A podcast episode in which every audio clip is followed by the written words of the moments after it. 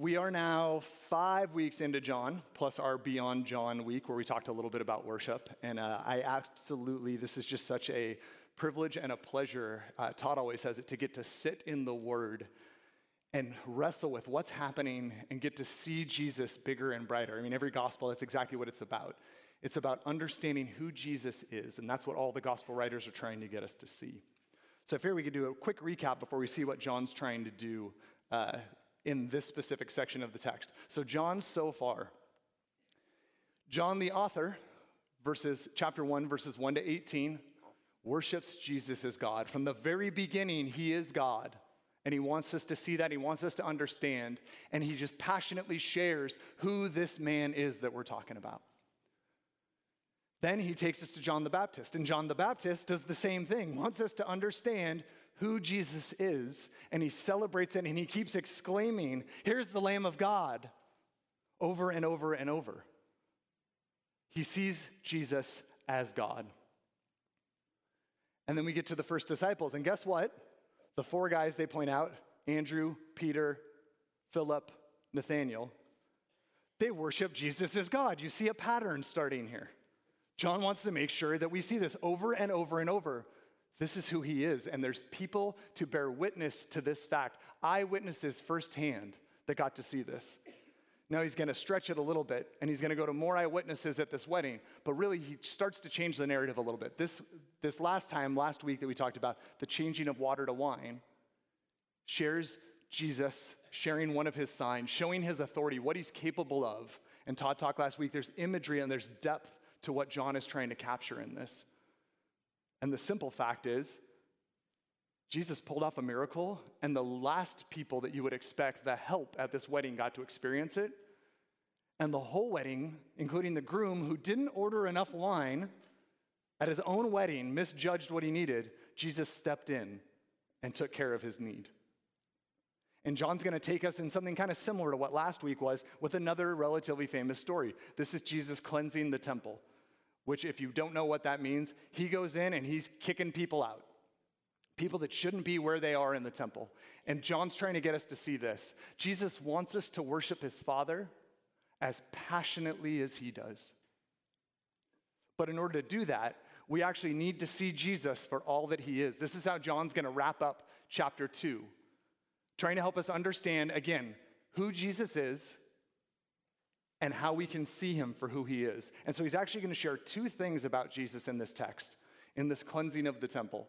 And then he's going to share one thing about us. So that's actually how we're going to look at it today. We're going to talk about Jesus first, get our head around what Jesus is, who he is, what he's trying to communicate here.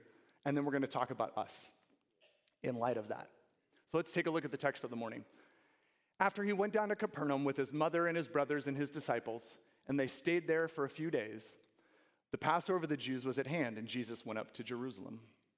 In the temple, he found those who were selling oxen and sheep and pigeons and money changers sitting there. And making a whip of cords, he drove them all out of the temple with the sheep and oxen, and he poured out the coins of the money changers, and he overturned their tables. And he told those who sold the pigeons, Take these things away and do not make my father's house a house of trade. Now, his disciples, they remembered what was written that zeal for your house will consume me. So the Jews said to him, What sign do you show us for doing these things? Jesus answered, Destroy this temple, and in three days I will raise it up. The Jews then said, It's taken 46 years to build this temple, and you're going to raise it up in three days? But he was speaking about the body of his temple the temple of his body. Sorry, that makes more sense when you put it in the right order. When therefore he was raised from the dead, his disciples remembered that he had said this, and they believed the scripture and the word that Jesus had spoken. Now, when he was in Jerusalem at the Passover feast, many believed in his name when they saw the signs that he was doing. But Jesus, on his part, did not entrust himself to them because he knew all people and needed no one to bear witness about man, for he himself knew what was in man. Gracious Heavenly Father, as we look at this text today that is so deep and so rich and so full of things to contemplate and connect to who you are, help us to be encouraged.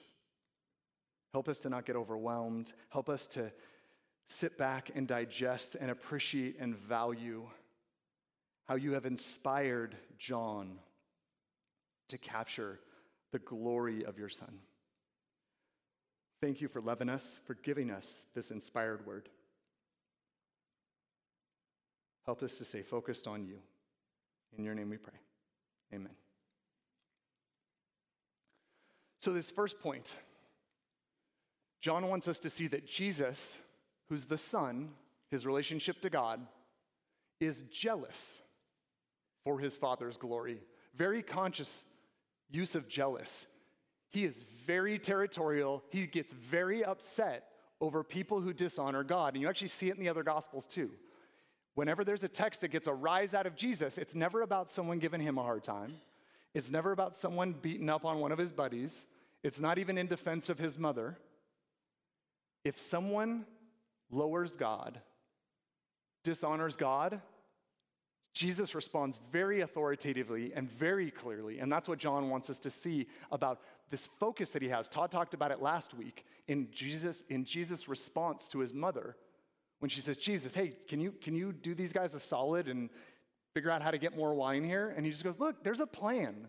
Nothing's going to get me off of my father's plan. This is more of that.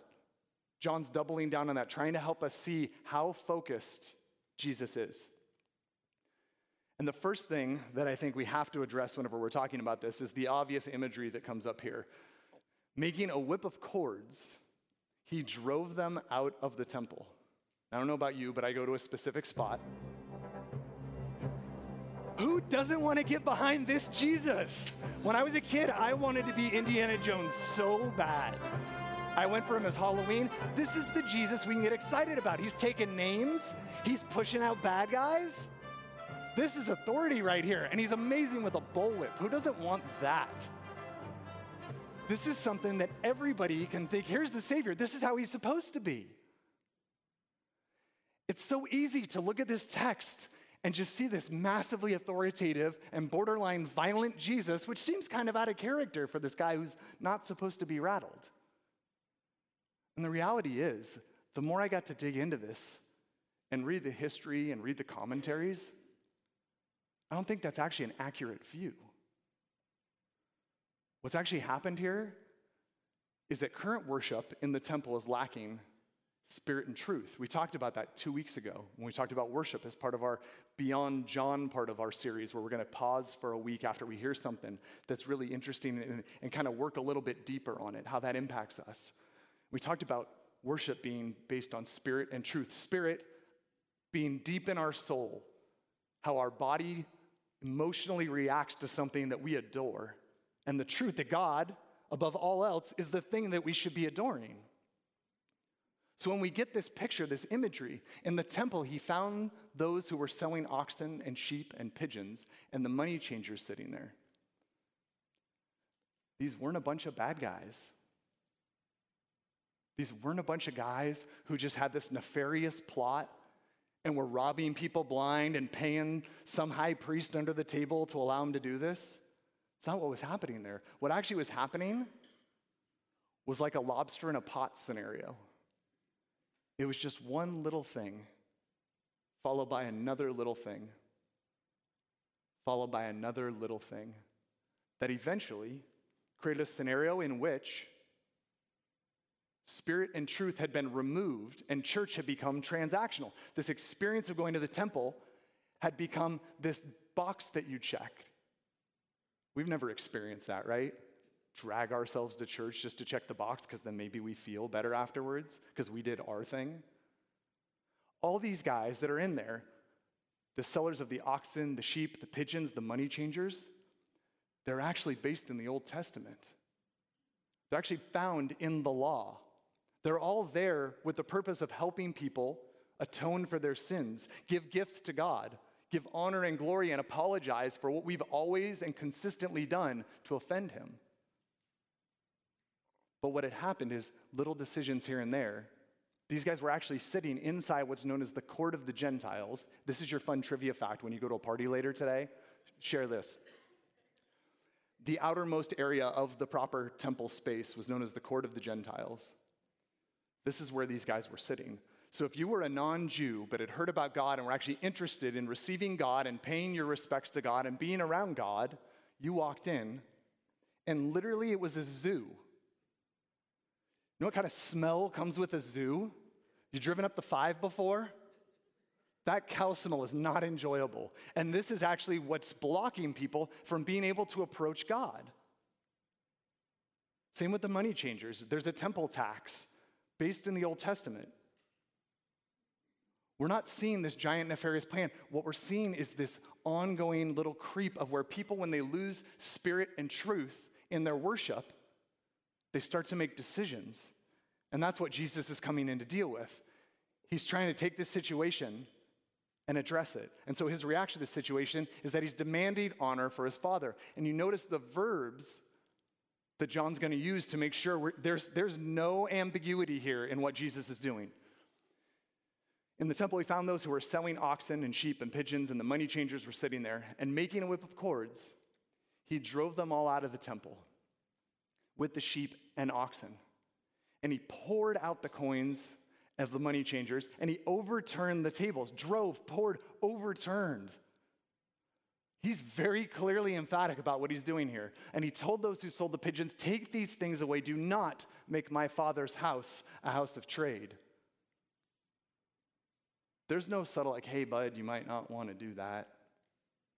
The way that maybe we kind of get because we don't want to offend people.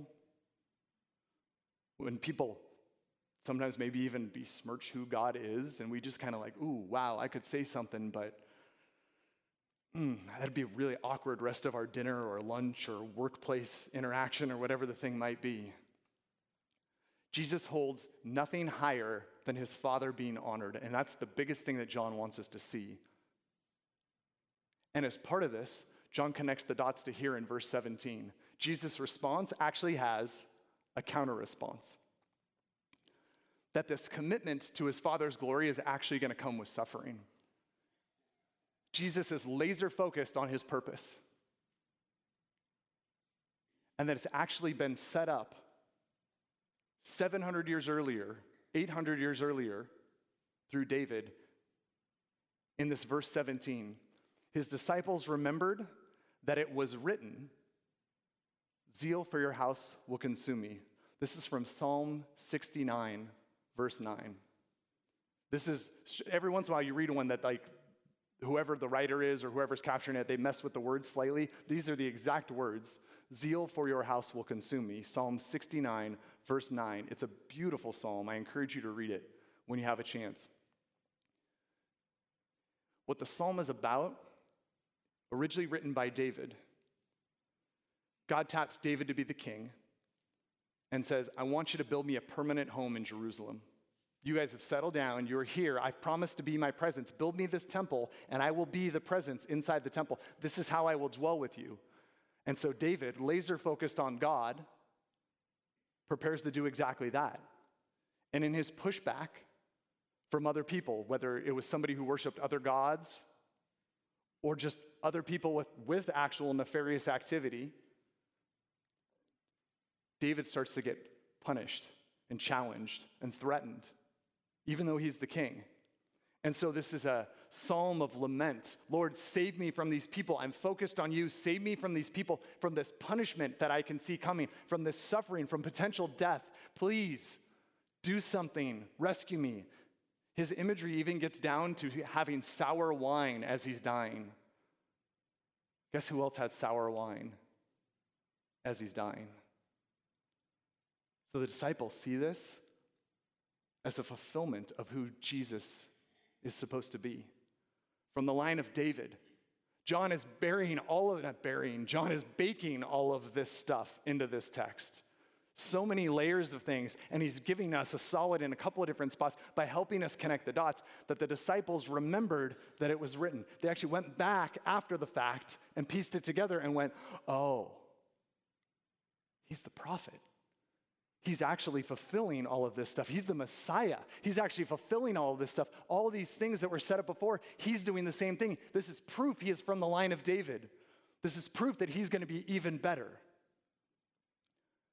And so, in this passion, John is establishing already in chapter 2 what's going to happen. Now, some of the people who have read this letter, separate from us, this gospel back then already know the story, so they see it coming. Some people haven't. He's establishing what's happening, who Jesus is. And for us, with the benefit of getting to see backwards, we get to enjoy all this rich imagery that's in this text. And it all goes to set up the second thing that he wants us to see that Jesus, the presence of God, is the fulfillment of God's promise to save us. The first piece of this is that he wants us to understand that there is no more need for this temple. Everything that David had done, everything that Solomon had helped to do, by Jesus coming in to this scenario, John captures that Jesus is trying to help us understand there's a paradigm shift that's happening right now. So when we look at the text, after he's cleared everybody out, after his disciples remember Psalm 69, we go to verse 18. So the Jews said to him, What sign do you show us for doing these things? Now, this is not uncommon. If someone steps in and tells the Jewish leadership they're doing something wrong and it sounds somewhat prophetic, they say, Give us a sign. That can mean one of two things. Who gives you the authority to come in and touch our stuff? And prove it.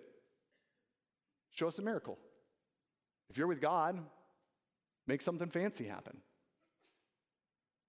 Jesus actually gives them both in this statement. 19, Jesus answered them Destroy this temple, and in three days I will raise it up. The Jews then said, It's taken 46 years to build this temple, and you'll raise it up in three days. And then John helps us connect the dots because he goes, All right, I get it. This one, there's layers to this. It's a little tougher to get right away. He says, But Jesus was speaking about the temple of his body. In that simple declaration in verse 19, Jesus standing in the temple that was built for the purpose of being the presence of God, Jesus says, I'm the temple. I am the presence of God. I am the new. I am going to change how this works because I am God. He's taking us to a space that they can't even wrap their heads around because of this paradigm shift, because of this dynamic and this change.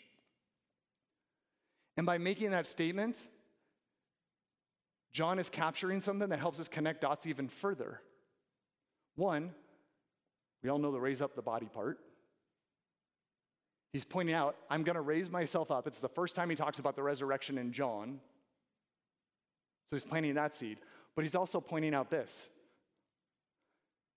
When he pushed all the animals out of the, of the temple, the animals were there as ritual sacrifice to atone for sin.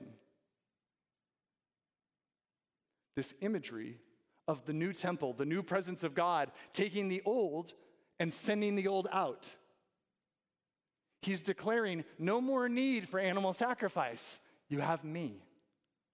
No more need for this once a year at the Passover when you come to the temple. No more need to go through this over and over and over. You have me. I will be this fulfillment. So, in that, what seems like simple statement, where we get very resurrection focused, which is not wrong to see that, Jesus is trying to take us here. Sin and death? Sin and death are going to go through Jesus. No more need for sacrifice. He's got it because He is the presence. He's pushed that out. You don't need that anymore. death, when he comes back from the grave, John is foreshadowing all these amazing things that we hear over and over and over. Jesus, so prophetically at the beginning of his ministry, has this major movement that we usually get caught up in simply, he's got a whip and he's going all Indiana Jones on these guys. What he's actually trying to say is, Jesus changes everything. Jesus changes everything. Now, everything except for God's overall plan, that Jesus is the actual fulfillment of it. That was a longer statement that may not stick as well, so I shortened it. Nothing will be different. If you are Jewish, all the steps, all the having to go to the temple, all of the animal sacrifice, you're now being offered in person the presence of God to help you connect and go to for all the absolution of your sins.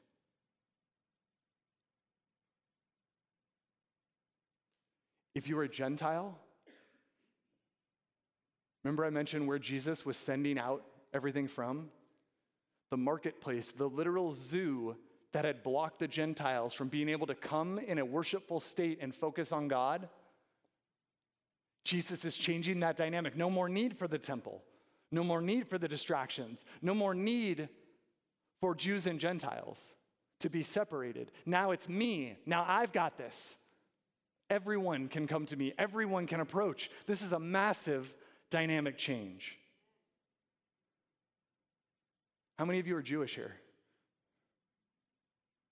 There's a rumor, I have it somewhere, you can tell from my nose. I had a Jewish person once tell me and my brother we had, uh, what was the word she used? Uh, regal noses. That's when I knew she was Jewish. Guys, up until this, up until Jesus' arrival, we had hell. We had no way to come to him, to atone, to connect. And then just by coming into this temple, he's giving us hope. He's giving us this dynamic shift, this change that we should be so excited about when we read it. This is the first moment we, as believers, get to see the access that we have. Those who were in the church before this moment, when they were reading this, this is their moment. This is where they get to see this is why the apostles and all these disciples who are putting their lives on the line are coming because now we have access. This is an amazing thing, this dynamic, this paradigm change. In fact, I think we should take a little break and worship about it.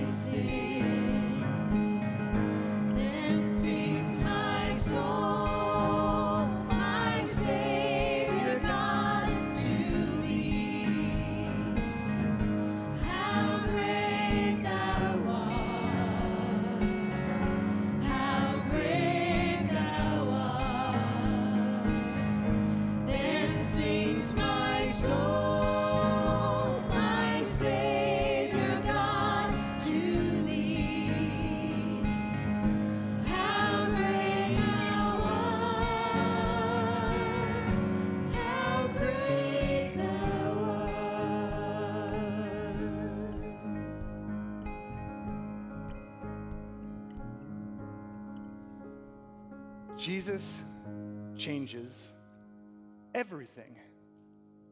Everything. How many of you like change?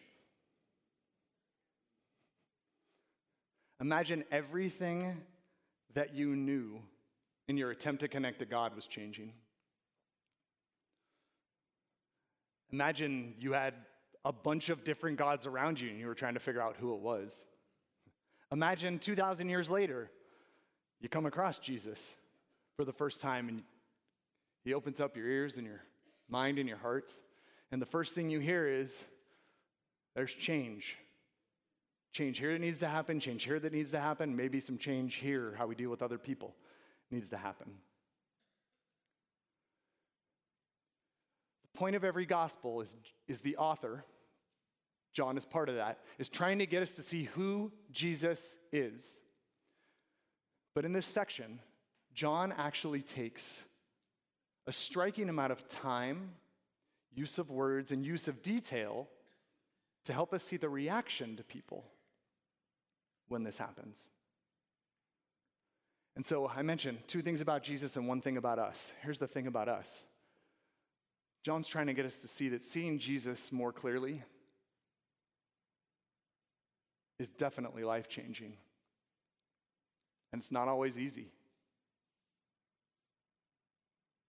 And he gives us some rich examples in this text to help to understand how it doesn't work and how it does work. So we're going to do these a little bit out of order based on how the text is, but I want to start with the Jewish leaders because they are part of this reasons to miss out on seeing Jesus more clearly. So we go back to verse 18, and we're going to see this. These leaders represent folks who maybe have seen Jesus, but their faith experience is just comfortable. They have their spot in their pew. They know they prefer 10:30 or 9 or 9 o'clock. They have a routine, almost like an athlete getting ready in the morning. On Sundays, maybe they have a specific type of bagel or toast, breakfast burrito. They know exactly whether they're going to get their coffee at home or go to Starbucks. It's just, it's this nice Sunday morning routine. Then the rest of the week, hmm, To help us see this, he goes to verse 18. So the Jews said to him, What sign do you show us for doing these things? Again, they want to know. Dude, you're on our lawn. Get off our lawn. This is our thing. This is our place. Who are you to come in here and push people out? Tell people what's right and what's wrong. And Jesus answers them Destroy this temple, I'll raise it up in three days. And then John captures that the Jews respond with, Wait, wait, wait, wait, wait. Hold on. It's taken 46 years to do this temple. We know this temple better than anybody else. We know the old routine. We know why we built it. We know how it's built. We know all the routines. We know who gets to pass through each layer. There's the high priest over there. He gets the most access. We know how this works. Who are you to come in and tell us that it's different? John doesn't actually capture their response. Now, we'll get how the Jewish leaders look at this through the rest of the book. We know it doesn't work out well. I think he speaks volumes here by not taking us any further. Just them simply posing this question and going, We don't get it. I have a very specific focus and style for how this is supposed to work where I connect to God. And it's become more about the habit than about the spirit and the truth. Then he goes on after the temple piece and he brings up this other group that they're, that they're this is a great follow as they, as they pass through this. They go to this as, as um, John, whoever his name is, as John works through the temple experience. He's then going to talk about these guys as he starts to set up what we're going to hear about next week, which is Nicodemus. He's going to show us this group he just calls many. And what they love they love the change. They love the different. They're drawn to it. They love shiny and new. They love shiny and new as long as it fixes whatever their problem is and does it quickly. So he goes to verse 23 through 25 and he points out now, when he was in Jerusalem at the Passover feast, so they've left the temple, many believed in his name when they saw the signs that he was doing. John wants us to know when Jesus left the temple, he kept showing what authority he has with God's people in their main city near their most important spot where the presence of God is. John doesn't want to capture the details of what it is because that's not the point of what he's trying to get to, what those signs were. His emphasis is actually here. They believed when they saw the signs that he was doing, but Jesus did not entrust himself to them. When I read this, I had to go through this process and trust himself and trust himself. What all does that entail? And I stopped and I thought, when we trust somebody, how do we interact with them? We open up our lives to them. We connect with them at a deeper level. When they give advice, we listen to it. These people who are seeing these signs and knowing there's something different about Jesus,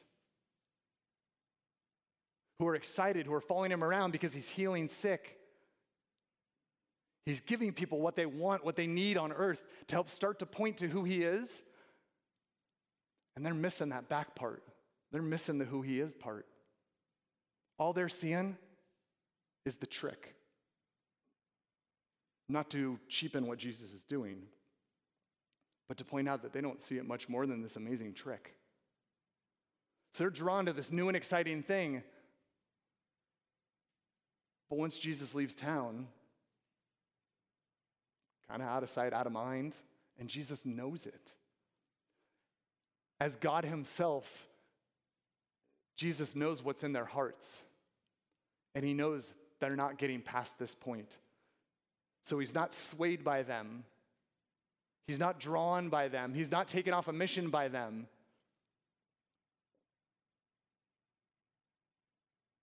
And they lose out. John's given us two examples here between the Jewish leaders who don't like things change, and then people who are on the other side who love things that change. And neither of them are actually pursuing who Jesus is. Now, I'm going to go just a little bit of a step further. Uh, John doesn't specifically talk about these, but in wrestling through this idea, I think there's two other ways, especially among, among us currently, that we can miss out on seeing Jesus more clearly. And this first one is that just want to make sure God doesn't punish us. This is the world I grew up around. I was around Catholic church and Catholic school through 10th grade, throughout uh, when I was 16. And it's moments like this text when I wrestle with what that experience was like that I realize I had one friend total who passionately pursued Jesus out of the hundreds of people, friends and parents that I knew, who actually openly talked about him, openly wanted to share him, openly showed what I didn't realize for years, openly showed some level of love and desire to draw near God. Instead, of everybody else, what do, what do I have to, C's get degrees? Cool, what do I have to do to get a C on this test? I just need to get inside. I need my get out of hell free card. I need whatever it takes just to do enough that I don't get punished. Like, G- like Jesus, God is some sort of warden at a jail, and we just don't want him to put us into solitary confinement because the people who are sitting there know what they've done wrong, and they just want to figure out how to make it just right enough. When was the last time you guys were enthusiastic about someone sharing, someone who is going to punish you, either receiving or giving. This view of God and who Jesus is, how Jesus fulfills this, is so myopic and falls off so short that when we have this view that we just want to get by, I think about all these friends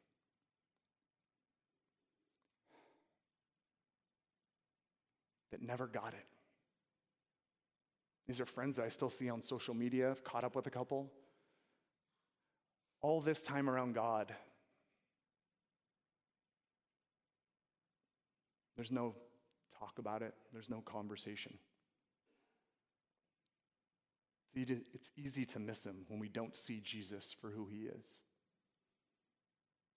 And then we have on the other side, probably the most talked about theological deficiency right now is that from God only punishing us and us trying to do just enough to God doesn't need to punish us. He's so loving. Why would anybody need to do anything? You know, if that's the case, he is a sick, twisted, evil God that his son would have to go through what he went through for no reason. When we don't understand both our need for a Savior and who our Savior is, and how important that it has to be Jesus.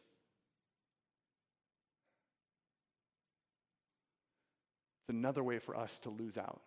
Lose out on the joy now and lose out on eternity with Him in this joy we can barely even start to scratch the surface of understanding.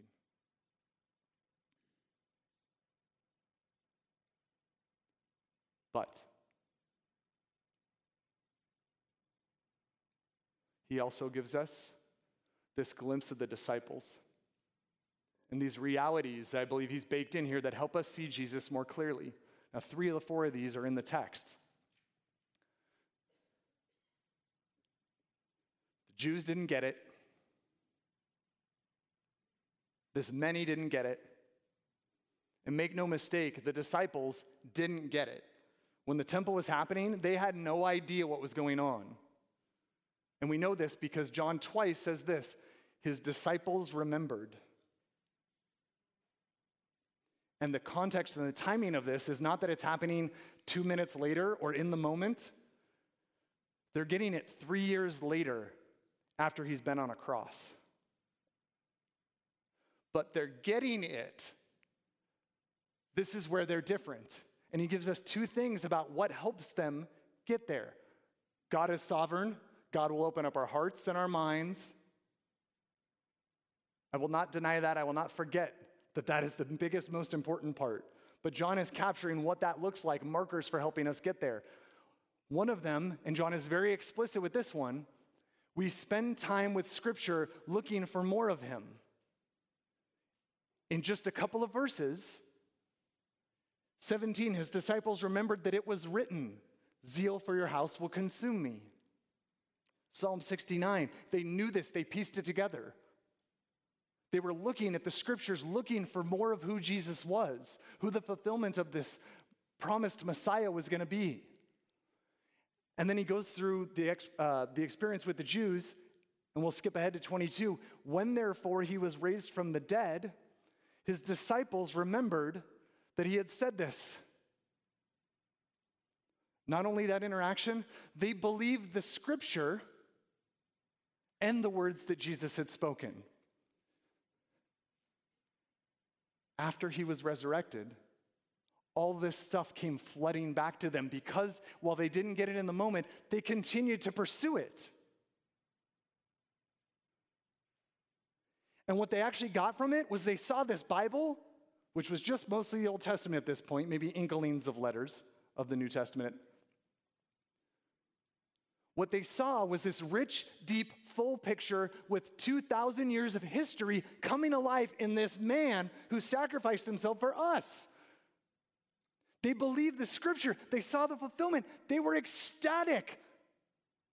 Yeah, they went and hid for a few days, but they came out on fire and to a person gave their lives for who this man was.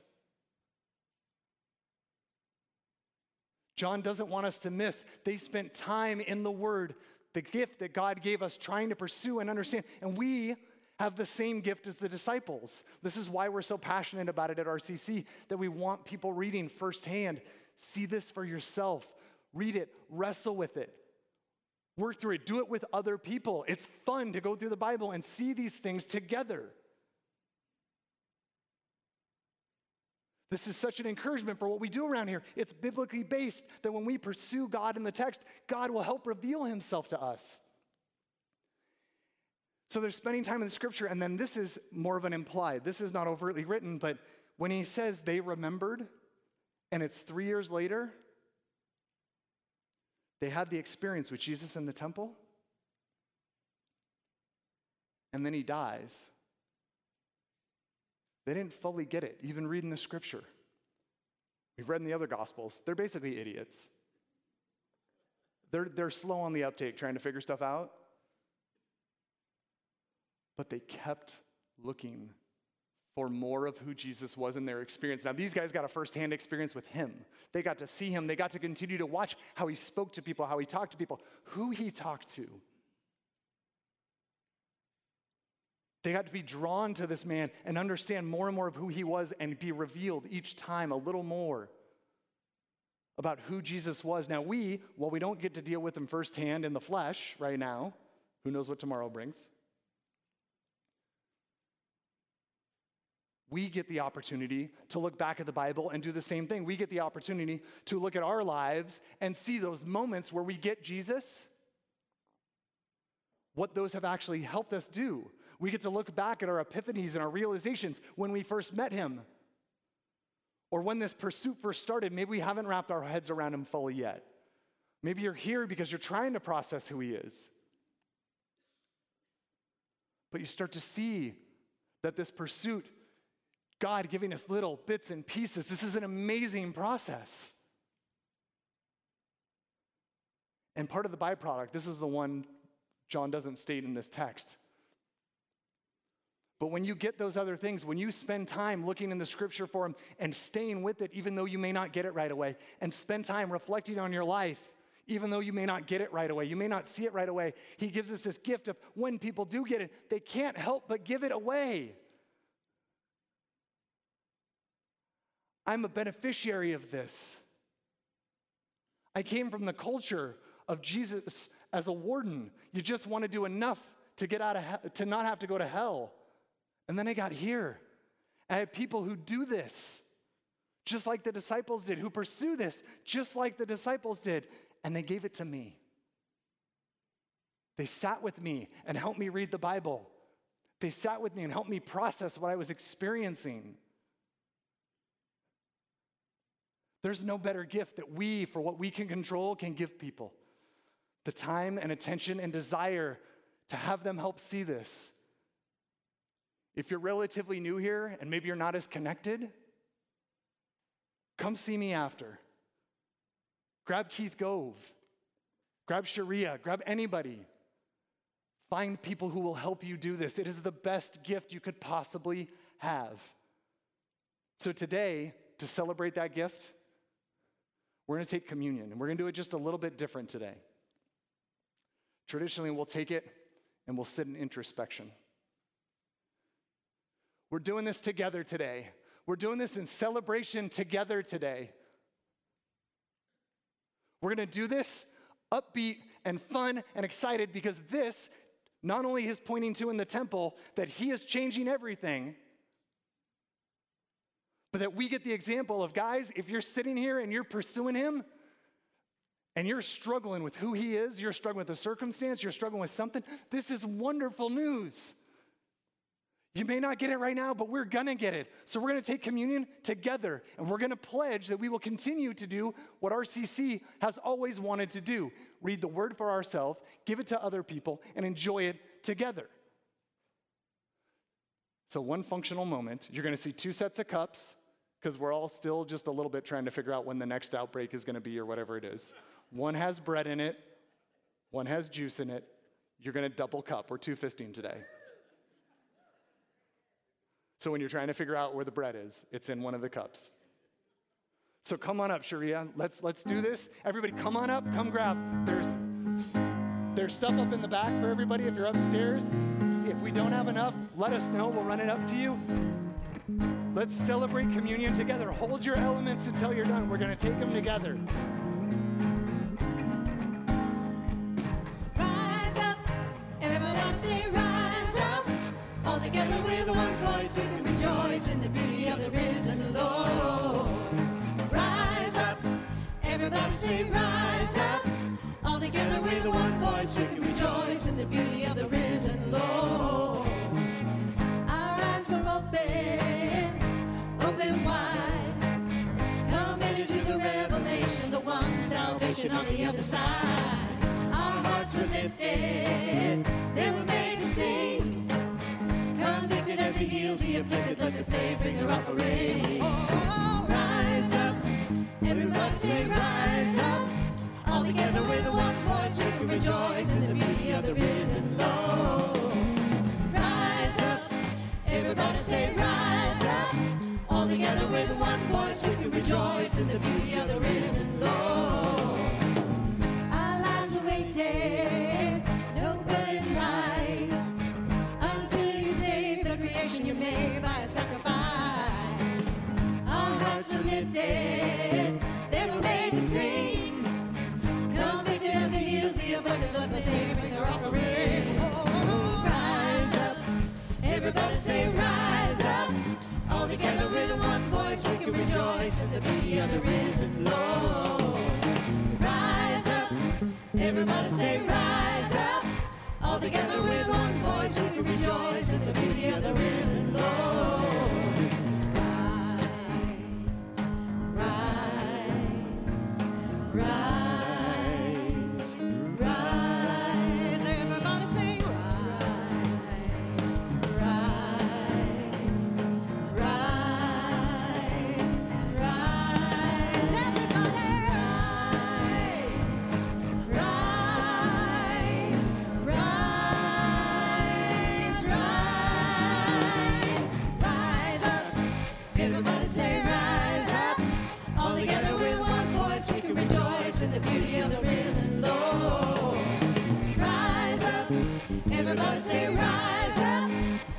Together with one voice, we rejoice in the beauty of the risen Lord. Jesus took the bread when he was sitting with his disciples. When you broke bread with somebody back then, it meant you were in. This was a relationship, this was a bond. And he said, Through my body, this is the bond that we're gonna have. As this symbolism, not only am I offering my body as a sacrifice, my body will be the connection that we will share together. So when we take this bread, I want you to turn to somebody. If you don't know them, ask their name because you're going to turn to them and you're going to tell them by name, Randy, this body's for you. Sharia, Yes. he did this for you. This body is for you. For you too, Brian. Let's do this. Turn to your neighbor. Tell him, this is done for you.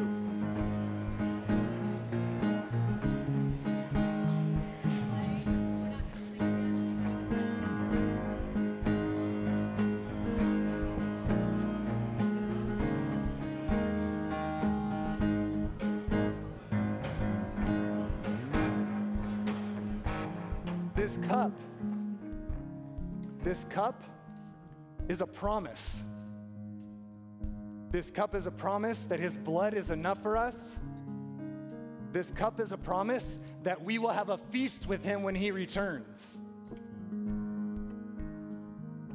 Turn to your neighbor, someone else who you have not said it to yet. We're meeting people today. Jeff, you can talk to Janelle. That's my wife right behind you. Blaine, this is for you.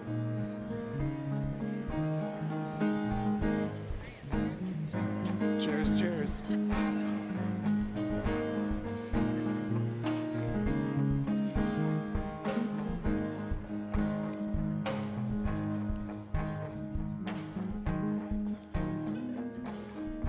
My prayer for this church.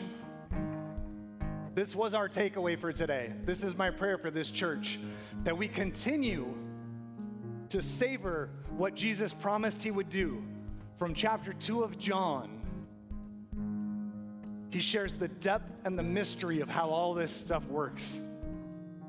And then he gives us this opportunity to reflect and remember on it. And so that we, as RCC, will pledge to continue to be together in this, to be one, to be the body, to be the lighthouse that He wants us to be. So, gracious Heavenly Father, thank you for loving us. Thank you for being this wonderful God whose Son, whose very essence of you, came to save us when we didn't deserve it, came to save us. Help us in our hearts and our minds to savor this gift above all else and to want to give it away passionately.